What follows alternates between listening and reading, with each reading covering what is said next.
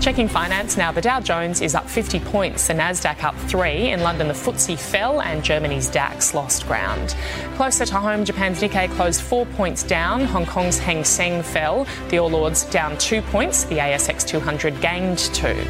On the commodities market, gold is trading at 1,671 US dollars an ounce, oil is 87 US dollars a barrel, the Aussie dollar buying 62.69 US cents, 92 Japanese yen, and $1.11 New Zealand.